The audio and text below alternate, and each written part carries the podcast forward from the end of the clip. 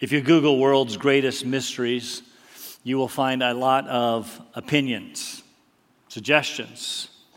Everything from what is dark matter, we, we know that it exists, we just don't know what it is, to uh, who was Jack the Ripper who terrorized London, to who's buried in the tomb of the unknown sh- soldier.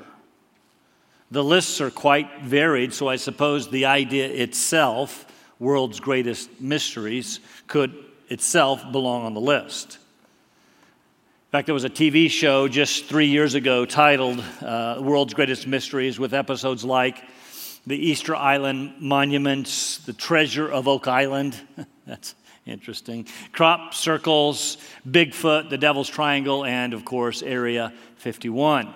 There were lots more. You can look them up. But I have one to add to the list, a mystery of great significance, annually visited. Here it is. Are you ready?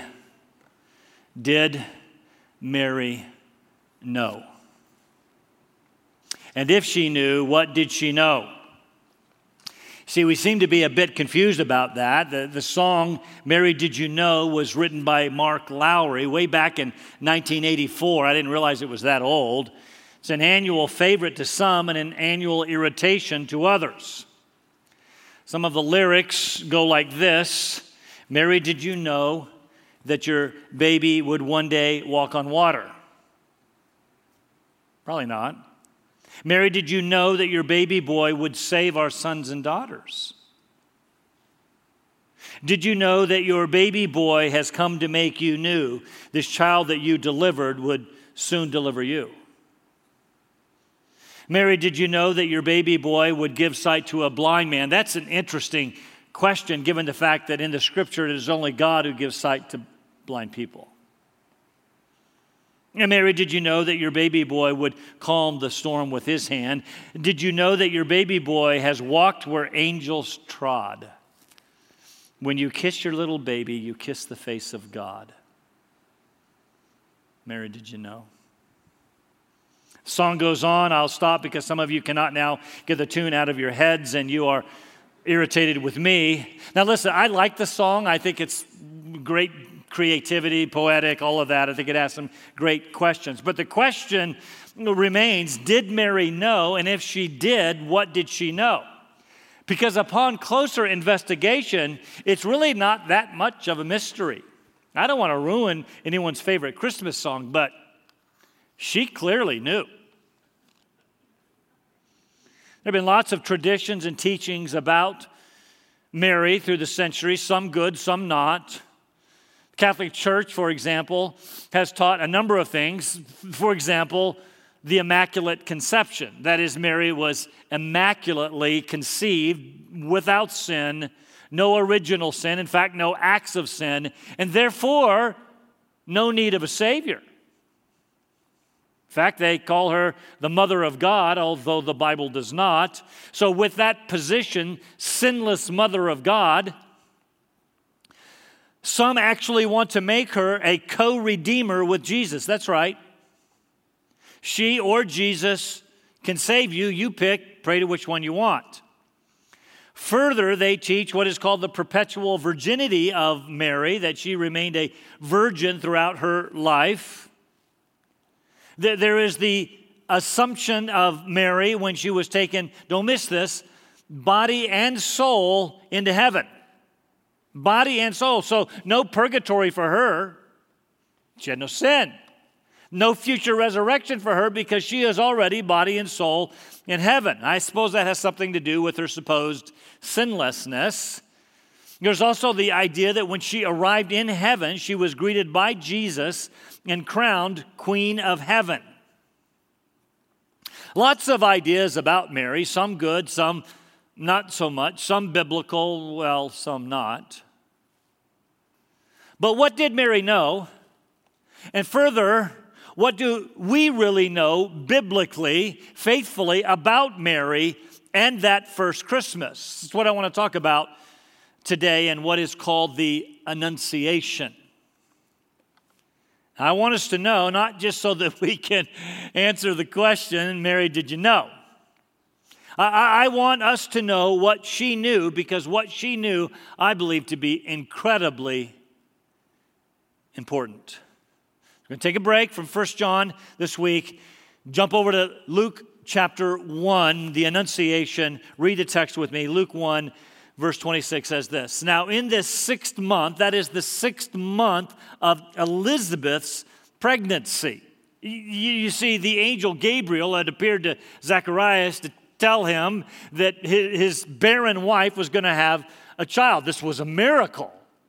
And in the sixth month of her pregnancy, the angel Gabriel came again, was sent from God, this time to the city in to a city in Galilee called Nazareth, to a virgin engaged, better betrothed, to a man who, whose name was Joseph, of the descendants of David. That's important, you see. In order to have messianic credentials, he had to be in that line.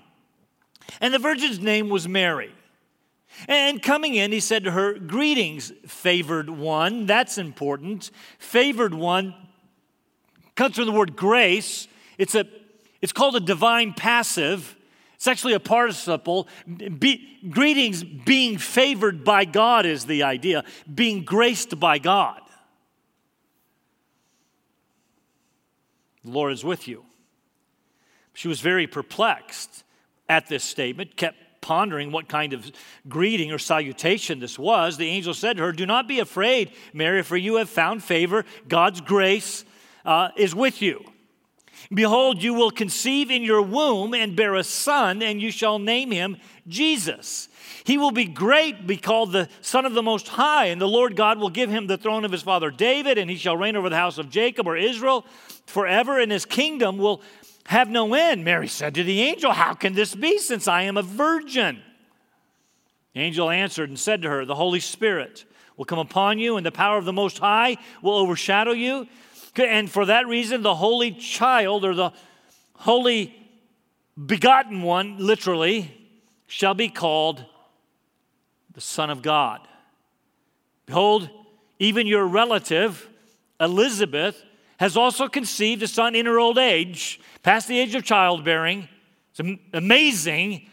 And she who was called barren is now in her sixth month. For nothing will be impossible with God. It's not a big deal for God to say you're going to be pregnant. Mary said, behold, the bondslave of the Lord, may it be done to me according to your word. And the angel departed from her. Now, I'm not going to do an exposition of this text like I, like I normally do. I'll save that for later in our study in Luke, which actually is coming pretty soon. But, but clearly, as we read the text, Mary knew some things, right? Further, just for your consideration, can we rightly assume that when the angel later appeared to Joseph in Matthew chapter one, that Joseph and Mary then compared notes? And when the shepherds appeared at the birth, right, right, right there in, in Bethlehem, do you suppose they told Joseph and Mary why they showed up? We just were walking by? No. Do you suppose they told her why? Mary knew. She knew that she would bear a son named Jesus, so named because he would save his people from their sins. The angel told, we assume Gabriel, told Joseph in Matthew chapter one. Did you know, Mary, that your son would save our sons and daughters? Yes. She knew we would be called the Son of the Most High. That's a reference to God. She knew he would reign over Israel and sit on David's throne forever. That's a, a reference to his messiahship. In fact, the angels, um, uh, the, the angel that appeared to the shepherds said, today in the city of David, a Savior has been born for you, who is Christ the Lord. And we're told that after the shepherd's visit, she treasured all of these things in her heart. Mary knew. She knew the Holy Spirit would overshadow her. That's a very interesting word. It was used to speak of the presence of God overshadowing the tabernacle, later the temple. It would be, later be used, this specific word of God overshadowing Jesus and his three disciples on the Mount of Transfiguration. You see, it was a word that spoke of divine presence. She knew that since God would overshadow her to make her conceive, that the holy child would be called Son of God. Did you know, Mary, that when you kiss this little baby, you kiss the face of God? She knew. She maybe didn't understand it, but she knew. Later, when she uttered the Magnificat, it comes later in the chapter that we just read. It comes from, my soul doth magnify the Lord, the Magnificat. She said, my spirit had rejoiced in God, my Savior. Did you know, Mary, that this son that you delivered would soon deliver you? Yes. I am suggesting that she knew what you need to know about that first Christmas, that to you, a Savior who has been born, who is Christ the Lord. So let's go back to that first Christmas. Let's look at the circumstances of his birth uh, so we can know what, what it was really like and who he really was, because I believe it is incredibly important for you to know. In his book, In Search of the Real Spirit of Christmas, Pastor Dan Schaefer asks of the first nativity scene. Now, not the nativity set that you have sitting perhaps in your living room, the first nativity scene. He asks the question, well, what is wrong with this picture? Jesus, the Son of God, laid in a manger? Schaefer says further, I've heard the story so often that I've stopped thinking about it. But when I do think about it, I realize that this scene is not normal. And God doesn't want me to view it as pretty and quaint. He wants me, listen, to be appalled at the situation, even bewildered and confused. But the truth is, we don't want to be appalled, so we change the scene. We try to sanitize it with our quaint nativity sets, with our sweet Christmas cards and carols, Silent Night, Holy Night, All is Calm, All is Bright. I, I, I want us to think about it again and be astonished, appalled. It was not a quaint and serene scene. It was not Silent Night, especially for those in involved, despite what the Christmas cards that you received portray. For example, let's let's look at those parents. First, there was Joseph. Michael talked about him a few weeks ago. We don't really know a lot about him. In fact, he's the figure most dispensable in the nativity sets and in the Christmas plays. At least he, he plays somewhat of a secondary role, kind of unnecessary. I mean, boy, yeah, the scripture does call him a righteous man.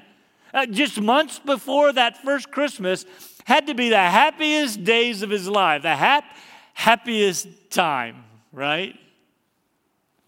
He had proposed. More likely, his parents had arranged a marriage to the girl of his dreams. I know the Bible that doesn't say that, but by this time, even arranged marriages were happy occasions, which often took the desires of the prospective couple into consideration. We don't know uh, how old Joseph was. We suppose he was young, that it was likely his first marriage. We would expect the story to tell us otherwise. He was just a, he was just a poor carpenter, but he made a good enough living to provide for his soon-to-be wife. Uh, true, they, well, they lived in Nazareth, a kind of despised little Galilean community, out of the way, kind of a nothing town. Can any good thing come out of Nazareth? Just a village on the top of a little hill. The estimates place at maybe five hundred inhabitants. As far as Joseph was concerned, can anything good come out of Nazareth? He would say yes. You see, Mary was there, to whom he was betrothed. At this point, we don't really know a lot about Mary either.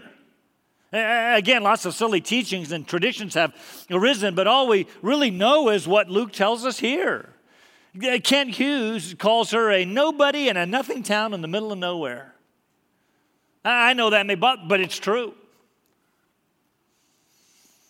She was highly favored because the Lord was with her. To be highly favored, again, means to have God's grace showered upon her, and grace is getting what we don't deserve, even Mary.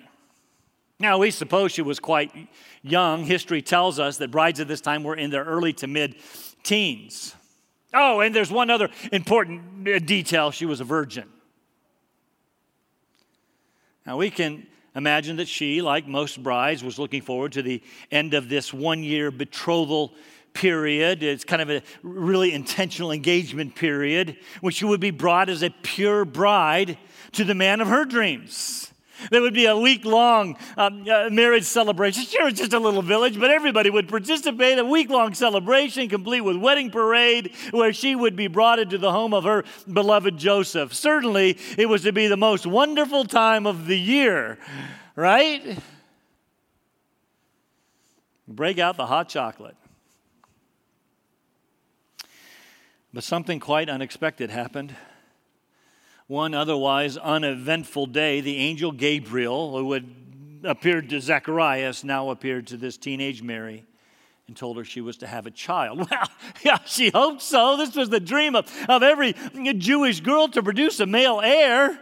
Problem is, she would have this child before her marriage was consummated to Joseph. That's a problem. And this was not just any child, but the Son of the Most High. Mary's perplexed. How can this be, since I'm a virgin? Remember, Gabriel answers, the Holy Spirit will come upon you. Power of the Most High will overshadow you. For this reason, the Holy Child, the Holy Begotten, will, begotten One will be called the Son of God, meaning she knew.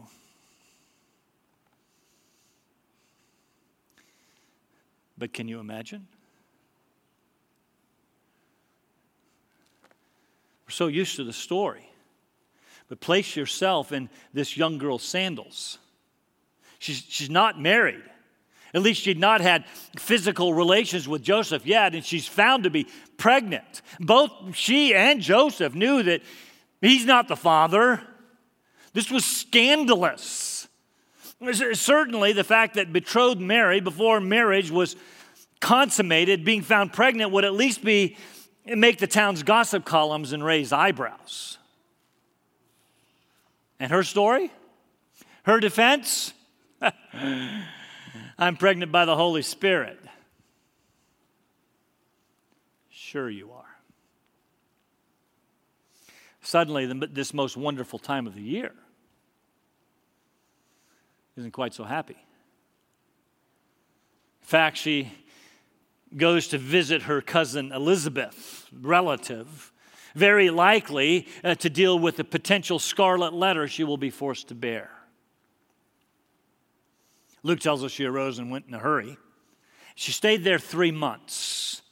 That is likely until John promised Zacharias Elizabeth, who would become John the Baptist, likely until John was born, meaning that she returned to Nazareth. Think about it, just at the beginning, after three months, just at the beginning of the times that she was showing.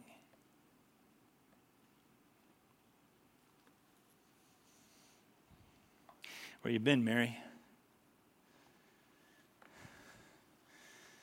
In the meantime, Joseph is no doubt crushed. He knows he's not the father. If he wanted, the law gave him the right to have her Mary stoned.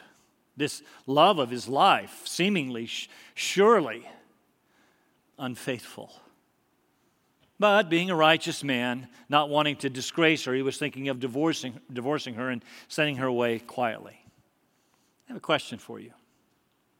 Why would God do this this way? What is wrong with this picture? Why would he not have had Jesus born to a more prominent and respectable family and more acceptable circumstances? I mean, why not born to Caesar Augustus, the most powerful man on the planet? Well, um, yes, okay, the Messiah was promised to, to be the seed of Abraham, of the line of David, but couldn't Jesus have been born in a, to a more prominent Jewish family? Couldn't have been born to a Jewish family who lived in Rome or Alexandria, leading cities of the day. Oh, I know. How about Jerusalem? To, to the to, to the high priest or or to a leading Pharisee. Highly questionable circumstances of this first Christmas were not likely the way that you would have written the script, because this was scandalous. Why did God do it this way? You know what then happened. While Joseph is in the deep throes of despair, the angel of the Lord, again unnamed, probably Gabriel, appeared to him in a dream and said, Do not be afraid to take Mary as your wife. It's true. What she has been telling you is true. The child who has been conceived in her is of the Holy Spirit. That's incredible. So Joseph awoke from his sleep and did what the angel commanded. Took pregnant Mary as his wife. No record. No record of a, of a week-long marriage ceremony. It prayed to his house. She remained a virgin until Jesus was born, meaning no physical intimacy between new husband and new wife. They were assuredly the gossip of the town's rumor mill this most wonderful time of the year.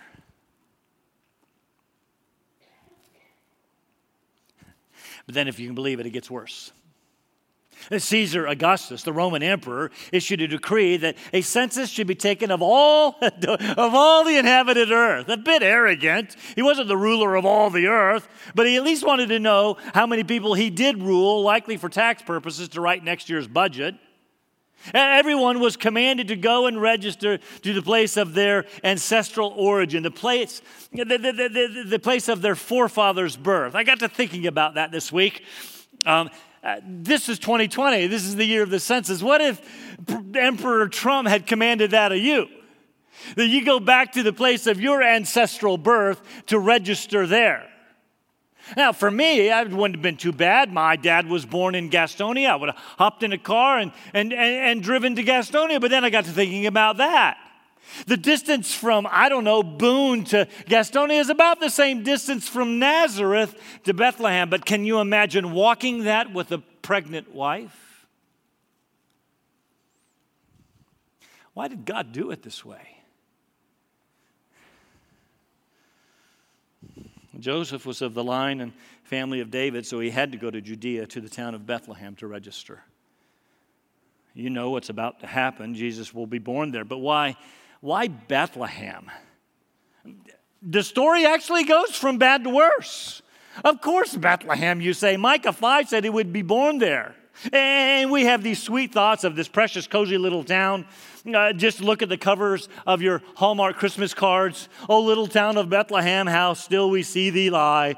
Above thy deep and dreamless sleep, the silent stars go by. How serene. Actually, Micah says of this two-bit town, but as for you, Bethlehem, too little to be among the clans of Judah. From you one will go forth uh, for me to be the ruler in Israel. From Nazareth to Bethlehem was not much of an upgrade. It'd be like going from Boone to, I don't know, Deep Gap. Bethlehem was too puny to be considered of any account. Again, why was Jesus born there? Why didn't, why didn't God choose a more important urban center for the birth of his son? We're talking the Son of God. What is wrong with this picture? Mary and Joseph arrived, we assume, because of the crowds gathered for the census. They, they weren't shopping. There was no room for them at the inn. Now, I don't know what you think of when you think of an inn, but they wouldn't have been a wouldn't have been a quaint bed and breakfast, complete with individual rooms, feather beds, private baths, baths, muffins, and hot coffee for breakfast. If there had been room, there would have been a, they would have been ushered into a crowded single room lined with cots, fire pit in the center for cooking and for warmth. But there was. But there wasn't even room in the inn in those fine accommodations. So Luke tells us very simply that while they were there, the days were completed for her to give birth. And she gave birth to her firstborn son, wrapped him in cloths, and laid him in a manger because there was no room for them in the inn. Is that how you would have done it? We're, we're so used to the story that it does not astonish us, but it should. We assume from this brief account that Jesus was born in a stable surrounded by animals, since a manger was a feeding trough for animals, but there's no mention of animals, no cattle lowing, no ox and lamb keeping time. We imagine the innkeeper, who, by the way, is never mentioned, showing them to a barn or a cave where animals were kept. Hardly sanitary, hardly the place for the birth of the Savior of the world. No mention is made of labor and delivery, although contrary to tradition, we suppose it was quite the same as any other delivery. It was not a silent night. Only mother and father left alone in a stable with no midwife to help.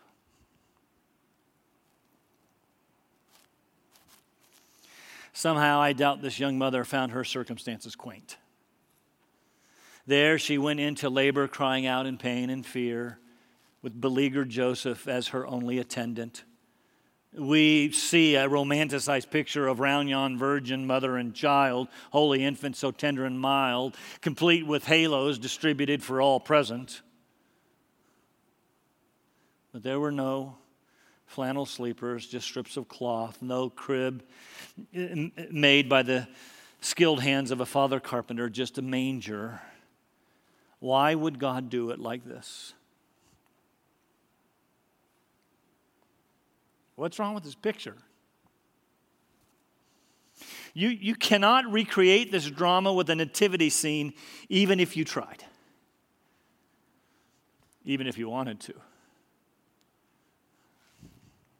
Who else was present at the birth? The Magi didn't actually make it till sometime later. This is interesting. Uh, when they finally did arrive, following the star, probably not Jupiter and Saturn, but following a star, we, we have the further hallmark image of them worshiping and presenting gifts of gold, frankincense, and, and myrrh, true enough. But Matthew tells us something very interesting. It led to slaughter.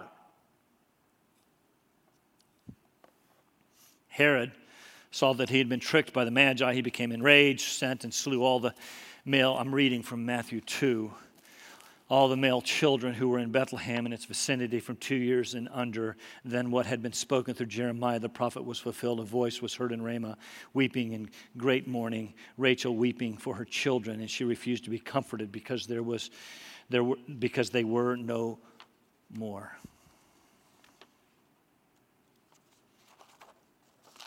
Does anyone have a scene, that scene depicted in their nativity sets? Soldiers slaughtering babies.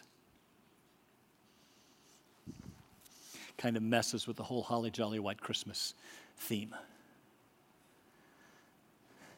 Back to those actually present at the birth. By the way, no angels were present at the maternity ward either. They simply announced the birth to the shepherds out in the fields, watching their flocks by night. Having heard the news, uh, we read the shepherds did make their way into the town where the child lay in the manger, and they went from there telling everyone who would listen uh, what had been told them about this child. Mary knew that. Told everyone who would listen, but there's an- another problem. No one would listen. Not to poor lowly shepherds. They were among the dregs of society, considered thieves and unreliable. They were not permitted to give testimony in a court of law. They were liars, cheats. And here they are, the most likely, unlikely characters of all, announcing the birth of the Messiah. Who would listen to them about a child born in Bethlehem and the supposed appearance of a heavenly host of angels? These guys had just had too much to drink. What is wrong with this picture? Who else was present at the birth? Well, one key figure we've left out in the center of the nativity, the baby Jesus, if it's true. If it's true, he was the Son of God, God in the flesh. Back to Pastor Schaefer. Christmas is the day we celebrate the entrance of the eternal, omnipotent, omniscient, omnipresent, all-righteous, all-holy, and glorious God into our world. When I stop and consider this fact and then look at the scene of the baby Jesus in the manger, I scratch my head and say, what's wrong with this picture? Think about it. The God of the universe, too glorious to look upon lest we die, lying in a foul-feeding trough.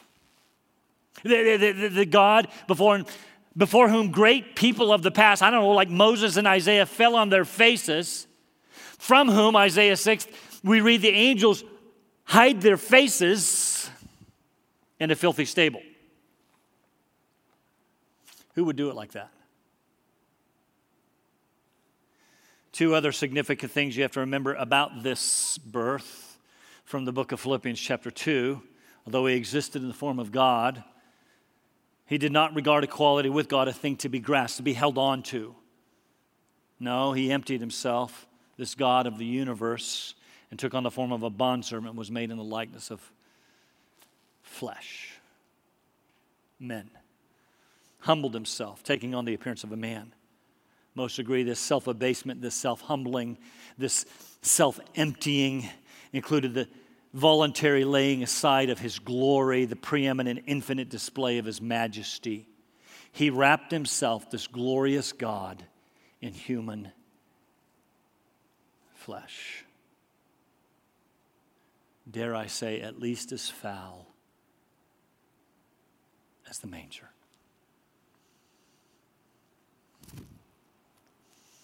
Further, Philippians also tells us the reason that he came, to become obedient to the point of death in that flesh, death on a cross.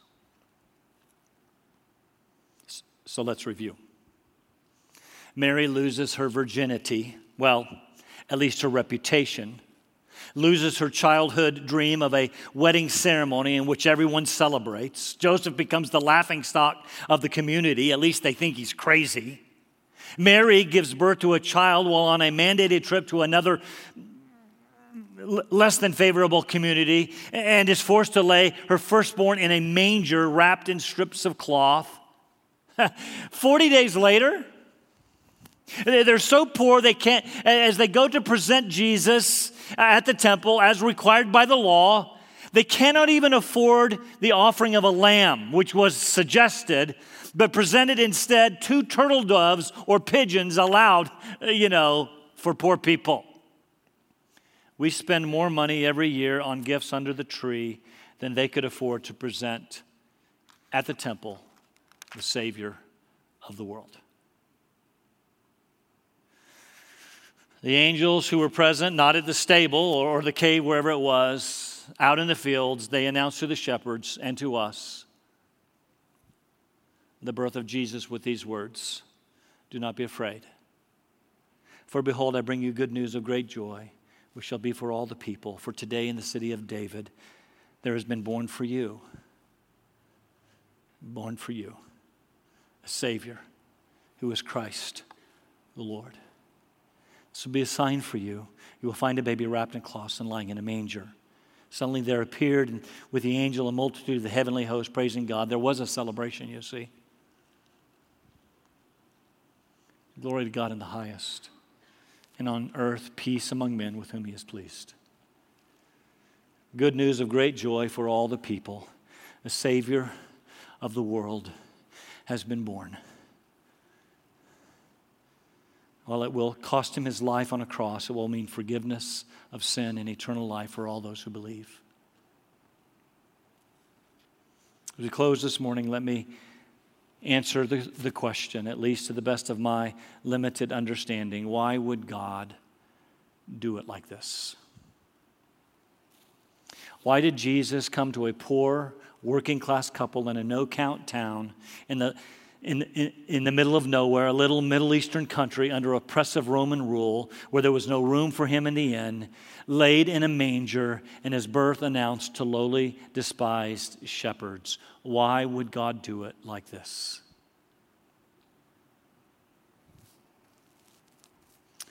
Because I believe the eternal God lying helplessly in a manger is an object lesson impossible to ignore. It was there. It, it, uh, it, it is true there was no room for him in the inn, because the truth is there was no room for him anywhere. Came to his own, and his own did not receive him. The nativity scene, forever fixed in time, reminds us not only of his character, but frankly of ours. The Creator came to a hostile world, not with divine, justly due divine wrath, prepared to destroy all those who would treat him with contempt, but in divine mercy and love, prepared to endure all that that world would throw at him. And throw at him they did. could God's attitude of love and mercy toward a hostile and rebellious world be made more clear than being found in a manger?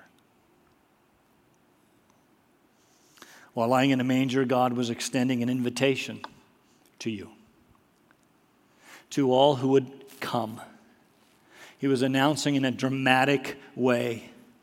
He had come to be available and accessible to all who would believe, even if you feel like you don't deserve it. That's why we call it grace. To all who would believe, even a nothing couple, even lowly shepherds, even you. Let me finish with the words of Pastor Schaefer whenever I'm tempted to blurt out, "Lord, you don't know what it's like to be humiliated like this." He points to the manger. When I cry out, "Lord, I deserve better than this," he points to the manger. When I tell God, "You see all these injustices in my life, why don't you change them? You have the power," he reminds me of the manger. This isn't the stuff of Christmas cards. It is the stuff of transformation. What's wrong with this picture? Nothing at all. Though the manger is disturbing, the message it brings is anything but. For this primitive scene of our God lying in a manger reminds us of this precious truth: we are no longer alone.